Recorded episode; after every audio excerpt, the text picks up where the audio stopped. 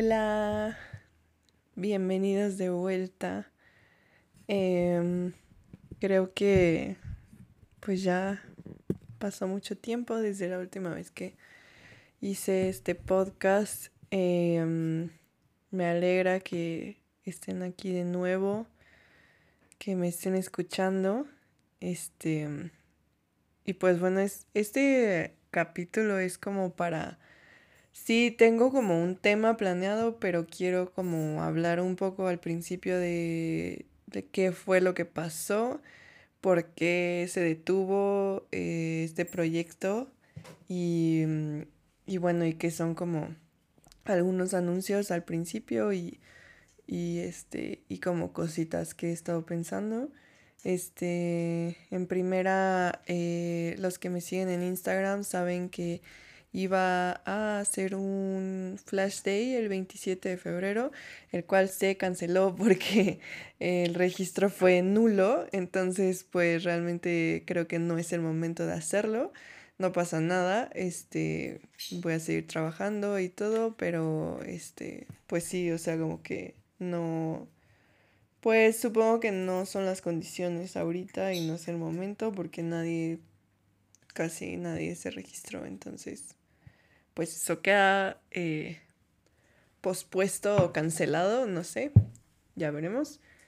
Eh, tal vez más adelante. Luego, em, ¿qué fue lo que me pasó?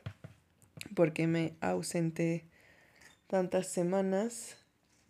Eh, pues lo que sucedió fue que estaba en una relación tóxica y de la cual voy a hablar más adelante.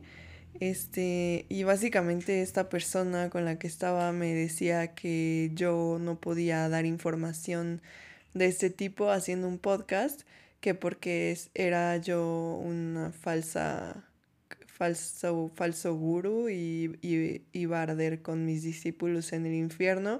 Entonces, amigos, arderemos en el infierno juntos. Este, y si esa persona, no sé por qué pienso que va a escuchar esto en algún momento, tal vez es parte de mi paranoia de la cual hablaré más adelante, tal vez realmente lo esté escuchando, te mando un saludo y si ardes conmigo en el infierno, por favor, no me busques, espero que estemos en círculos separados porque no quiero volverte a ver en mi vida. Ah, ahora sí, eh, volviendo a, al tema. Em, realmente extrañé hacer estas sesiones, me enteré de cuando las dejé de hacer que mucha gente las escuchaba. Eh, estaba atrapada en una especie de lavado cerebral muy extraño. Y pues les voy a contar como mi experiencia y un poco de lo que me di cuenta y de las cosas que estoy cayendo en cuenta ahorita. Y no quiero que esto no es una, mm, una sesión para eh, exponer a la persona que me hizo este daño porque creo que no, no tiene caso y no quiero como mencionar su nombre ni darle fama ni nada de esto. Solo quiero dar esta información como por si alguien se encuentra en una situación similar logre salir y, y caiga en cuenta este, porque no, no está nada padre y muchas veces cuando estás adentro no te das cuenta hasta que justo sales y, y, dices, ah, eso no estaba bien, ¿no? De hecho, todavía hay cosas que van saliendo, o sea, que voy como viendo en retrospectiva y pienso de que esas, esas cosas estaban muy mal y por qué las permití y todo. No tiene caso que cuando sales de una situación así te culpes ni eh, como que te regañes o te castigues a ti mismo, porque ya pasó, hiciste lo mejor que podías con lo que tenías en ese momento y gracias a eso estás aprendiendo cosas nuevas. Entonces, eh, voy a hablar un poco de qué es lo que no está bien dentro de una relación. Em, mm, durante este tiempo también he estado investigando mucho sobre el amor romántico y voy a hablar más al respecto en otro capítulo, ya que investigué un poquito más, pero eh, como que mucho viene pues de esa concepción que tenemos de amor. Eh, mucho también viene de la religión, aunque no seamos católicos, lamentablemente crecimos en un país como México que es muy católico y gracias a eso tenemos como muchas concepciones erróneas acerca de el sufrimiento y el sacrificio y como todas esas cosas. Entonces, eh, también eso influye muchísimo en cómo nos relacionamos con los demás. Y sumémosle también eh, la parte machista y del patriarcado que está siempre presente en nuestra sociedad. Entonces, eh, bueno, estuve en esta relación como, yo creo que fue como año y medio en el que estuvo como interrumpido y así, o sea, como que no fue todo el tiempo una constante. Eh, durante ese tiempo pues yo no, no pensaba que nada estuviera mal, eh, mucho justificaba a la persona, em, no, pues no, no veía como muchas cosas como malas y siempre tenía como esta esperanza de que eh, y de que pues él era como el amor de mi vida. Suena gracioso decirlo ahorita, pero en ese momento pues lo creía. Y como dije, más que exponer a la persona, quiero como contar como dos, dos focos rojos. Bueno, son muchos, ¿no? Pero dos cosas que yo pensé ya las vi en retrospectiva y dije, no puede ser, o sea, esto es una especie de violencia muy fea. Eh, la violencia no solo es física, a mí no, yo no sufrí violencia física, sufrí violencia psicológica y emocional, este, lo cual es muy complicado porque eh, platicando esto con amigos y amigas y familiares, mm, llegamos como a la conclusión de que está muy cañón la violencia psicológica, ya que mm, cuando es violencia física hay como está muy marcado. Entonces, o sea, pues es como si alguien te pega, ya automáticamente dices, ah, me violentó físicamente, ¿no? Pero cuando es psicológica no te das cuenta y de pronto ya estás ahí adentro y cada vez se van haciendo peores las agresiones. Entonces, este, mm, pues es, muy complejo y no te das cuenta porque ya estás ahí dentro. Cómo funciona un poco y esto me lo hizo ver una amiga que le manda un saludo si está escuchando esto.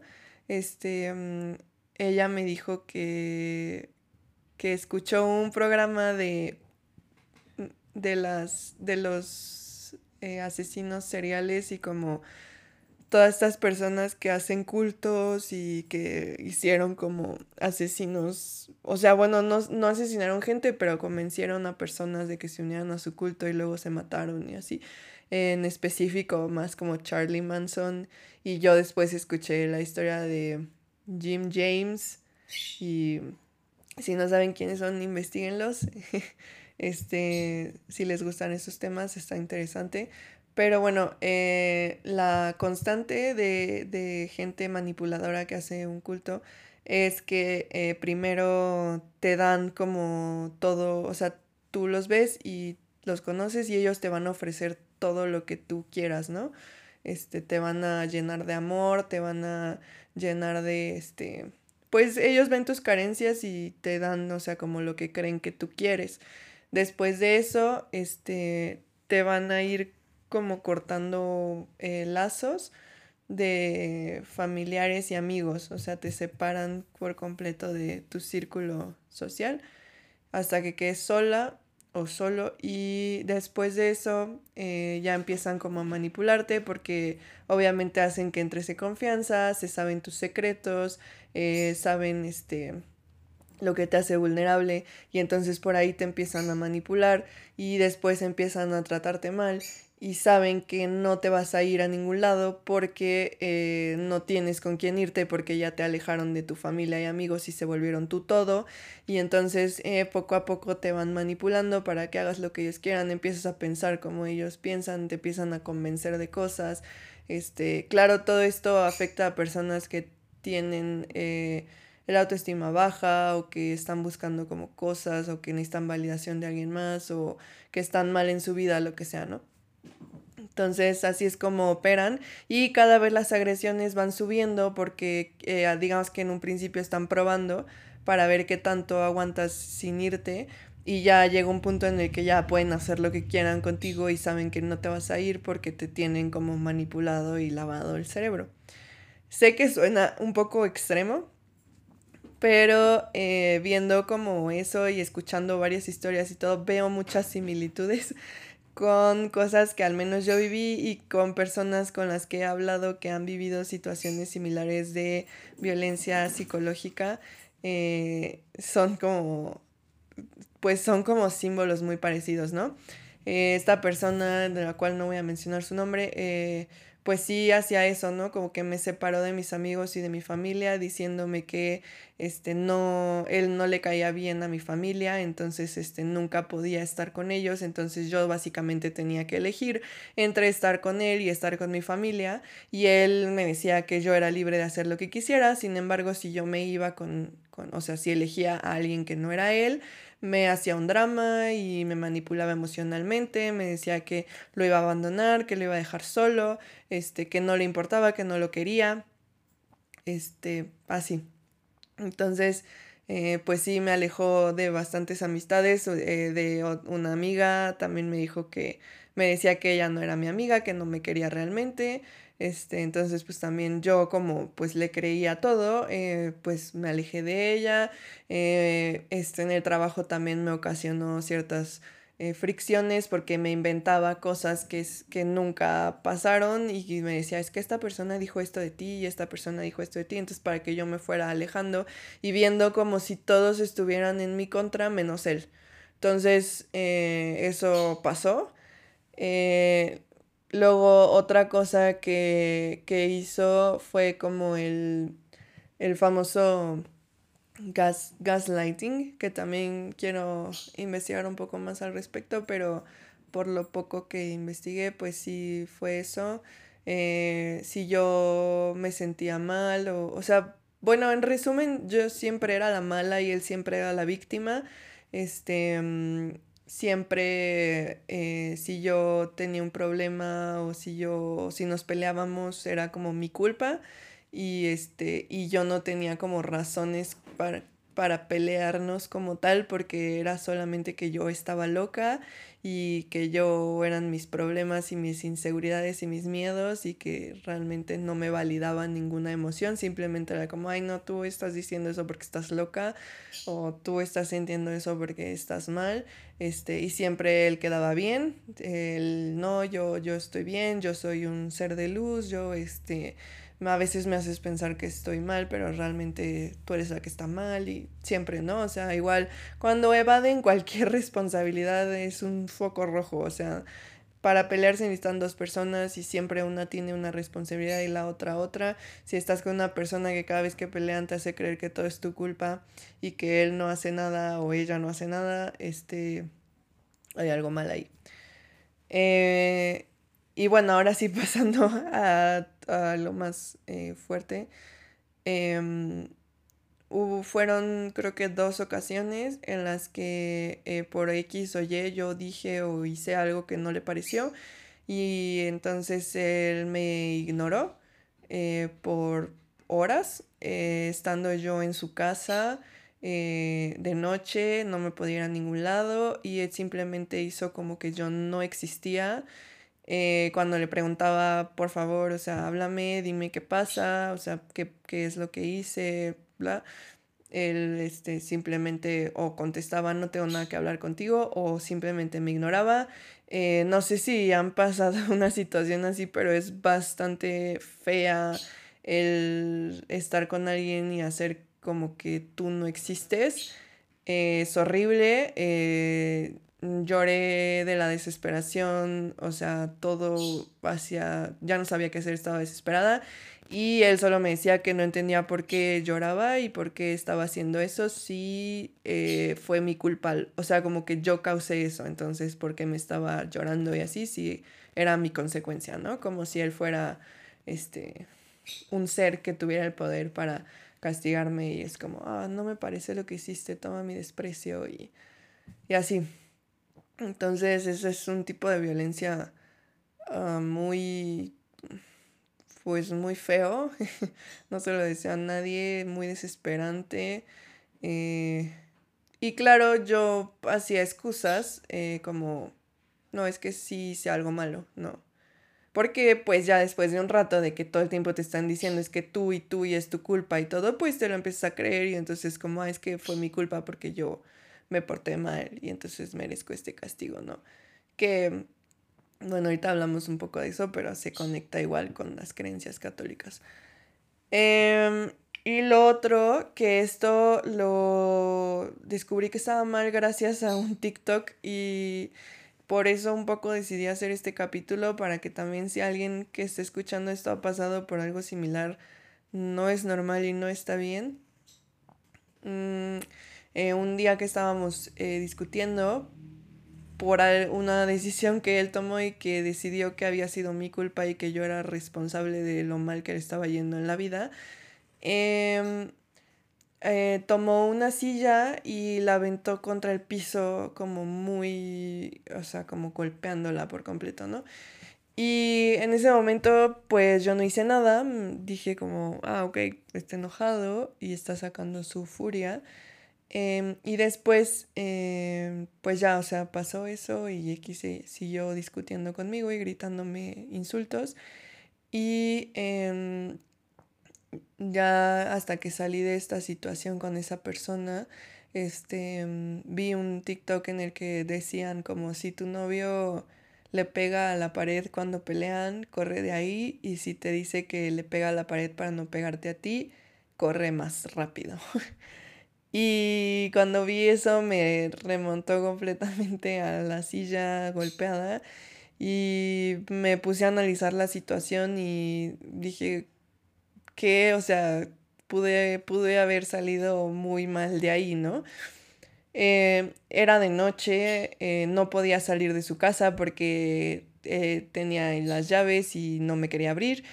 Y em, hizo eso con la silla. Entonces, en primera, yo no entendía esto, esto también me lo dijo mi amiga. Em, si alguien, o sea, si tu pareja golpea algo enfrente de ti cuando están peleando, eh, a un nivel muy inconsciente o consciente, no lo sé, es una advertencia de esto te podría pasar a ti, por eso lo estoy haciendo enfrente de ti. Y esto, esta pared, esta silla, este objeto podría ser tú después. O sea, es como una advertencia de mira lo que te puedo hacer, ¿no? Como una amenaza. Entonces, eh, pues no. y luego ya pensando bien, o sea, como que muchas veces él ponía de ejemplo eh, que si me pegaba, o sea, nunca lo hizo, repito, pero es como estas advertencias, como amenazas pequeñas, ¿no? Eh, en algún momento yo de nuevo dije algo que no le pareció, que se ofendió y entonces se enojó conmigo y yo le pedí perdón, dije, no, pues perdón por esto, no sabía que te iba a molestar de esta forma o que te iba a hacer tanto daño y él me llegó a decir como, pues como si yo te pego y luego te pido perdón, pues ya te pegué, ¿no? Y yo así como de, ah, sí, pero como que no, yo no lo veía como algo malo, pero ya después que lo estoy analizando todo, pues el poner de ejemplo que le vas a pegar a alguien eh, varias veces, pues no es este, pues no, no es, no es algo como bueno. Y e incluso creo que alguna vez me dijo como estoy tan enojado que podría pegarte, algo así, ¿no? O sea, varias veces sucedió y, y, y no está bien. Entonces, si, si su pareja los ha amenazado o les ha puesto el ejemplo de podrías pegar, podría pegarte o cosas así, eh, es una como amenaza ahí escondida, ¿no? Eh, creo que esas fueron como los mayores focos rojos. Ya después pues hubo más cosas que también yo normalicé que no debí de haberlo hecho, como que me humillaba en frente de personas, me llegó a gritar en frente de de otras personas. Em, me llegó a insultar varias veces. Este, y todo siempre terminaba con un perdón, estaba enojado o yo justificándolo, ¿no? Ah, no, es que estaba molesto, por eso me dijo esto. cosa que pues no, no está bien, o sea, no deberíamos de, de normalizar eso, ¿no? Entonces, eh, pues conectando todo esto un poco con todo lo que me he estado dando cuenta es que, eh, pues, muchas mujeres que les cuento esto eh, me entienden o han vivido una situación similar y también, o sea, como que no lo han exteriorizado porque ellas piensan que no es gran cosa, ¿no? Como mujer creo que estamos acostumbradas a minimizar muchas veces lo que nos pasa o normalizarlo, simplemente decir, ah, este, pues me pasó esto, pero pues quién sabe, ¿no? X. Pero, pues no está bien. Eh, si sientes, muchas veces ni siquiera sentimos que nos faltan al respeto cuando lo están haciendo y eso está muy cabrón. Porque vuelvo al mismo ejemplo de la silla. Si yo no hubiera visto ese TikTok y hubiera visto que pues era un foco rojo, seguiría pensando que, ah, es que estaba enojado y ya, igual y ni se lo contaba a nadie, ¿no? Este, entonces, pues no, o sea, realmente no sé cómo, cómo empezar a quitarnos esas ideas como mujeres eh, para que no pasemos por estas situaciones que honestamente están muy de la chingada. No sé cómo hacerlo. Eh, y como hacia los hombres que puedan estar escuchando esto, este, muchos, le conté esta historia a amigos eh, que tengo heterosexuales y la respuesta que obtuve fue muy mala, amigos. Eh, mientras le contaba a amigas, todas fueron como muy... Em, ¿Cómo se dice? Como muy eh, amorosas y muy, este, como que me entendían, muy empáticas. Em, nunca me dijeron de que, ay, güey, o sea, eso qué, o nada, simplemente fue como, o sea, si tú sentiste que fue una agresión, lo fue y no necesitas que te digan, no, eso no es agresión o esto sí, este, o muchas fue como, güey, yo pasé por algo similar y de verdad, o sea, es horrible y sácalo y si necesitas hablar con alguien, o sea, como que todas fueron muy abiertas y como muy lindas. Y cuando le conté a mis amigos, eh, su respuesta, lo cual me dio mucha tristeza, eh, fue como ay, pues si ya sabías qué hacías ahí, ¿no? O, este, ay, eh, te mereces un zape. si estás escuchando esto, ¿quién me dijo esos saludos? Em, te mereces un zape por lo que te pasó, este, pero no es lo que necesitas.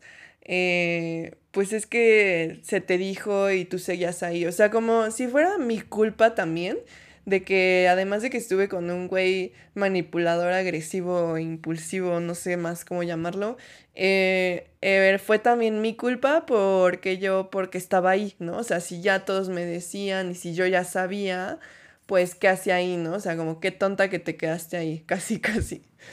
Y pues la verdad esto me dio muchísimo coraje porque, en primer lugar, chicos, ustedes son menos probables de que pasen por una situación así lamentablemente eh, la violencia hacia la mujer está súper normalizada y, y no solo la violencia, o sea, como no sé cómo se llame todo este conjunto, pero de verdad, em, nosotras como mujeres estamos como que entrenadas, y sí digo entrenadas porque sí nos entrenan desde niñas sin darnos cuenta a buscar validación de los hombres y a desvalidarnos nosotras mismas. O sea, siempre como que nos cuesta un chingo de trabajo el nosotras solas eh, decir, no, eso estuvo mal porque yo lo sentí mal. ¿No? Como que siempre, al menos yo necesitaba la validación externa constantemente. Y ustedes no necesitan eso. Ustedes solamente se sienten con el derecho de decirnos, de decirle a los demás qué es lo que necesitan y qué es lo que merecen. Y ni siquiera se lo cuestionan. O sea, es algo ya que están eh, innato de los hombres de que, ah, soy hombre, yo, yo puedo dar mi opinión, este, y ni siquiera se lo cuestionan, o sea, no es, solamente lo dan. Y no, no tengo, o sea, como cosas en contra de los hombres en general. Solo con los que me he topado me han hecho perder la fe y me han hecho como... O sea, como ya ni siquiera me sorprendo, ya es como... Ahora, ¿cómo me vas a decepcionar? Está feo, sí está feo, pero pues es lo que me ha tocado vivir. Entonces, em, pues volviendo al tema, cuando le contaba a mujeres eh, fueron como súper empáticas, cuando le contaba a hombres era mi culpa que porque yo había estado en ese, con ese güey que ni siquiera estaba guapo. Entonces pues se me hizo como, güey, esto es el colmo. Y eh, ahora tocando un poco el tema de eh, la religión y lo que está como impuesto, bueno, está en nuestro inconsciente porque nos los inculcaron desde niños hay dos cosas. Una es la parte de eh, que creo que se conecta con el amor romántico, eh, del sufrimiento, del mártir. Todo eso viene de la religión católica, de esta parte de si sufres vale más, este, porque, o sea, los mártires y los santos esencialmente son mártires y santos porque sufrieron por Dios. Entonces, si sufres, eh, vas a ser reconocido, ¿no? Entonces, em, si sufres vale más. Eh, por ejemplo, si ves dos historias, ¿no? Una de una persona que em, era pobre y de la nada como que sacrificó un buen de cosas y empezó a ganar dinero y subió y ahora construyó muchas cosas y ahora es una persona em, reconocida y exitosa, lo ven como, ah, wow, es que, o sea, esa persona vino de la nada y formó un imperio y, y es como, wow, o sea, la admiro un chingo. Y si ven una persona que a lo mejor tuvo, logró lo mismo, pero no empezó desde que era pobre y, o sea, nació a lo mejor con dinero, pero igual logró lo mismo y hasta a lo mejor hizo más, no tiene el mismo mérito porque no sufrió. ¿no? Es, no, tú no, no sufriste, entonces, o sea, tu historia no me interesa porque no sufriste, pero este güey, o sea, sufrió y todo, entonces hay que, hay que apoyarlo y hay que, este, admirarlo, ¿no? Y no siempre tiene que ser así, no, no porque sufras vale más, no es verdad eso, ¿no? Porque entonces esa, em, esa ideología se puede eh, pasar directamente a las relaciones de pareja y a las relaciones en general, en donde si sufro vale más. Entonces, em, si una relación cuesta trabajo, debe ser porque lo vale, ¿no? Si una relación eh, nos peleamos constantemente, pero entonces hay este mucho amor, siempre nos reconciliamos, pero siempre estamos peleándonos, pero este, toda este sub y baja de emociones, pero esto me, me, hace llorar muchísimo y me hace sufrir, entonces sé que vale la pena y entre más me sacrifique yo, este, va a valer más la pena. No, no, no, no. ¿Por qué? ¿Por qué tiene que ser así? No. ¿Quién dice? No, o sea, realmente no. Hay una frase que dice, eh, quien bien te quiere te hará llorar. ¿Qué es, ¿Qué es eso? ¿Por qué? ¿por qué quien te quiere te va a hacer llorar? No. o sea, siento que mm, eso se, traduce mucho a las relaciones y, y, me molesta bastante porque una relación no debe de ser sufrimiento, no debe de ser dolor, no debe de ser sacrificio, nada de eso. no, no debe ser nada de eso porque pues entonces para qué estás ahí. Entonces creo que eso se lo adjudicó a la religión católica. Eh, como saben, estuve en una escuela de legionarios seis años de mi vida, entonces sé un poco del tema. Y sí, sí se lo adjudico 100% a ellos. Y em, la otra parte es pues justo toda esta parte de, de, mm, patriarcado y el machismo, todo esto, eh, hay una presión constante sobre las mujeres de tener pareja, de casarse, de hacer ese tipo de vida, solo un tipo de vida. Y, pues está bien feo y muchas veces por seguir en ese em, estereotipo, por seguir ese camino, por ser aceptadas, eh, caemos en relaciones culeras y nos aguantamos porque es como, no, pues es que, pero al menos no estoy sola, ¿no? Créanme, es mejor estar sola que vivir ciertas cosas con un güey manipulador, violento, eh, extraño.